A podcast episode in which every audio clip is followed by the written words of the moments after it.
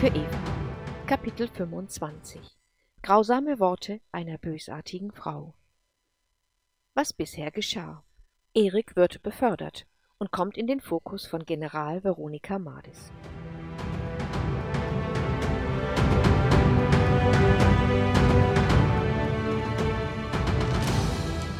Episode 71 Wie Eva es vermutet hatte, gab es eine Sabotage bei den Energiezentren. Die Mitarbeiter hatten alles untersucht, aber die Sabotage war extrem gut gemacht worden. Es musste jemand sein, der sich dort gut auskannte. Jemand aus der Leitung, meinten die Generäle einhellig. Dann beratschlagten sie lange, was am besten zu tun sei. Wen sollten sie besonders beobachten? Welche Technik war am meisten gefährdet? Eigentlich wurde doch sowieso alles überwacht. Wie konnte es dann passieren? Wo lagen die Sicherheitslücken? Eva befragte auch Matakela, ob es jemand von außen sein konnte. Eine andere Lenkerin, ein Wesen, eine Hüterin. Aber dann stellte sich die Frage, warum? Eva hatte einen relativ unbedeutenden Planeten, abseits von allen anderen. Sie war noch jung nach den Maßstäben des Universums und sie hatte nie irgendeinen Machtanspruch ausgesprochen. Wer sollte etwas gegen sie haben?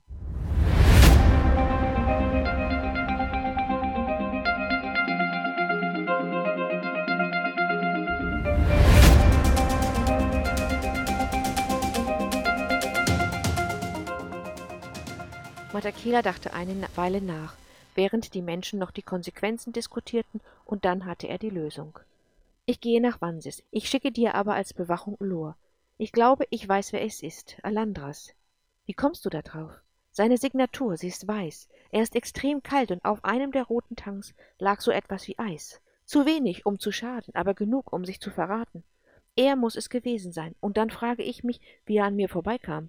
Ich regle das und sage dir morgen Bescheid. Danke, sagte Eva noch, aber er war schon weg. Einst hatte Matakela ihr ein Versprechen gegeben, er würde sie immer beschützen. Aber jetzt war ein neuer Feind entstanden. Geboren aus Hass und Machtgier wurde er zur Gefahr.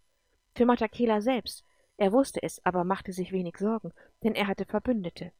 Dass Alandras das Ganze auf Eva projizieren würde, wenn er nicht an Matakela herankam, verstand Matakela nicht. Niemals zuvor hatte ein Wesen sich an einem Menschen gerecht. Obwohl, Regardes?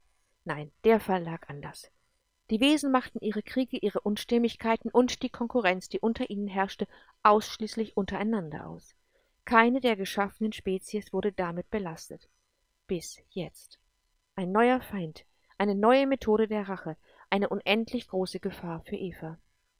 Nun, wo das alles eine andere Wendung zu bekommen scheint, können wir uns auf die Reparaturen verlegen, sprach Eva und ihre Mitstreiter nickten. Die Sitzung wurde aufgenommen.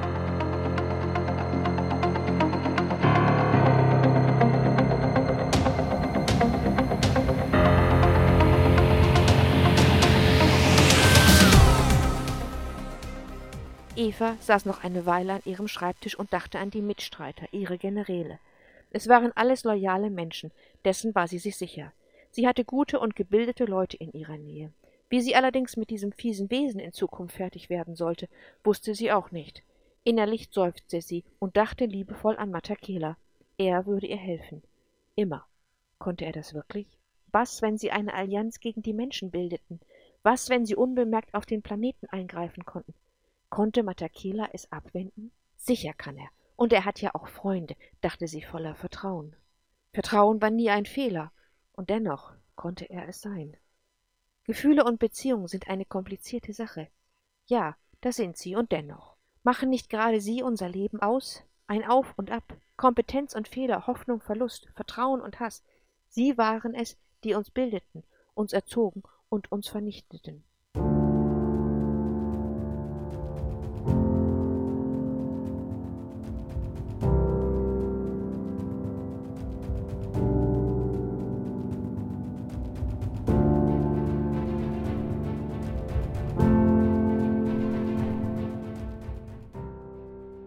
Eine lebendige Art zu leben. Ein schöner Gedanke, es so zu tun. Eva bekam Kopfschmerzen und Hunger hatte sie auch. Also machte sie sich auf den Weg zu Margarete. Sie hatten besprochen, gemeinsam essen zu gehen, und das taten sie nun. In einem kleinen Restaurant aßen sie Nudeln mit leckerer Soße und entspannten bei Lachen und Geschichten. Beide vergaßen darüber die Zeit.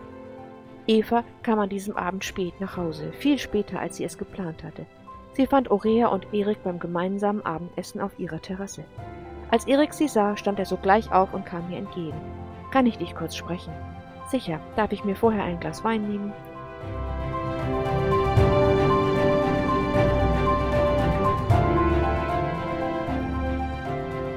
Erik nickte nur und ging in die Bibliothek. Aurea war auch aufgestanden und sah Eva nun fragend an. Wird länger dauern, Schatz, warte nicht auf mich. Aurea lächelte und ging wieder auf die Terrasse. Mit einem Glas Wein in der Hand ging Eva hinter Erik her. Sie fand ihn vor dem Kamin, in einem Sessel. Sie stellte ihr Glas auf den kleinen Tisch und setzte sich auf die Lehne des Sessels. Dann nahm sie ihren erwachsenen Sohn in den Arm. Was gibt es? sagte sie sanft. Ich weiß nicht genau. Es hat schon nach der letzten Beförderung begonnen. Ich habe immer gedacht, was wäre gewesen, wenn du nicht da gewesen wärst. Und diesmal ist es noch viel schlimmer. Ich meine, ich habe ja gehofft, ich würde befördert, aber so richtig daran geglaubt habe ich nicht, verstehst du? Ich weiß, es war knapp, andere sind besser als ich, und nun, wo es passiert ist, stellt sich mir die Frage, wie mein Leben verlaufen wäre, wenn du damals nicht. Erik schluchzte und nahm die Hände vor das Gesicht. Eva streichelte sanft über sein Haar. Du und ich, wir haben das gleiche Schicksal. Die Möglichkeit, einander nicht zu treffen, die hat es niemals gegeben. Es war unser Schicksal. Freu dich an dem, was du erreicht hast, und vielleicht wäre es mit deiner richtigen Mutter ja noch besser geworden. Erik nahm den Kopf hoch und sah sie fragend an. Na ja, Aja, deine Mutter. Aja, ja, aber ich habe gar keine Erinnerung an sie. Ich weiß, aber trotzdem ist sie deine leibliche Mutter. Du hast ihre Gene. Die Gene von der Rent, sagte er zögernd. Ja, so ist es wohl. Das ist schlimm. Überhaupt nicht. Die Frauen von Renn sind mächtig und intelligent. Und grausam. Nicht mehr als andere. Hm, ich weiß nicht. Da kommen wir gleich noch zu einer anderen Sache. Fahrer will das Lenkerinnenrecht ändern. Nicht sofort, aber irgendwann. Auch Männer dürfen dann Lenker werden. Ich meine nicht nur die, die sie selber beruft, sondern alle, die Söhne der hohen Familien. Was hat das mit mir zu tun? Nun, du bist der Sohn von Fahrers Erstgeborenem und der ersten Tochter von Tasmina. Also, wenn einer in Frage kommt, dann wohl du. Erik sprang auf und sah sie entsetzt an. Na ja, so ist es nun einmal. Kann sie mich zwingen? Ich weiß nicht. Aber ich möchte noch so viel lernen über Strategie und Waffen, Taktik und Menschenführung. Ich bin noch lange nicht fertig. Das ist gut. Und das sind auch Ihre Themen, richtig? sagte er irgendwie resigniert. Ja. Aber mach dir keine Gedanken. Ich wollte nur, dass du verstehst, dass du es in dir hattest, immer schon. Du bist ein O'Hara. Du hast es in deinen Genen. Ich habe es vielleicht ein wenig unterstützt und den Weg weicher gemacht, aber du schaffst es ganz alleine. Meinst du? Ganz sicher. Erik setzte sich Eva gegenüber auf das Sofa und trank ihr Glas Wein in einem Schluck aus. Das war meins. Erik sah sie entschuldigend an.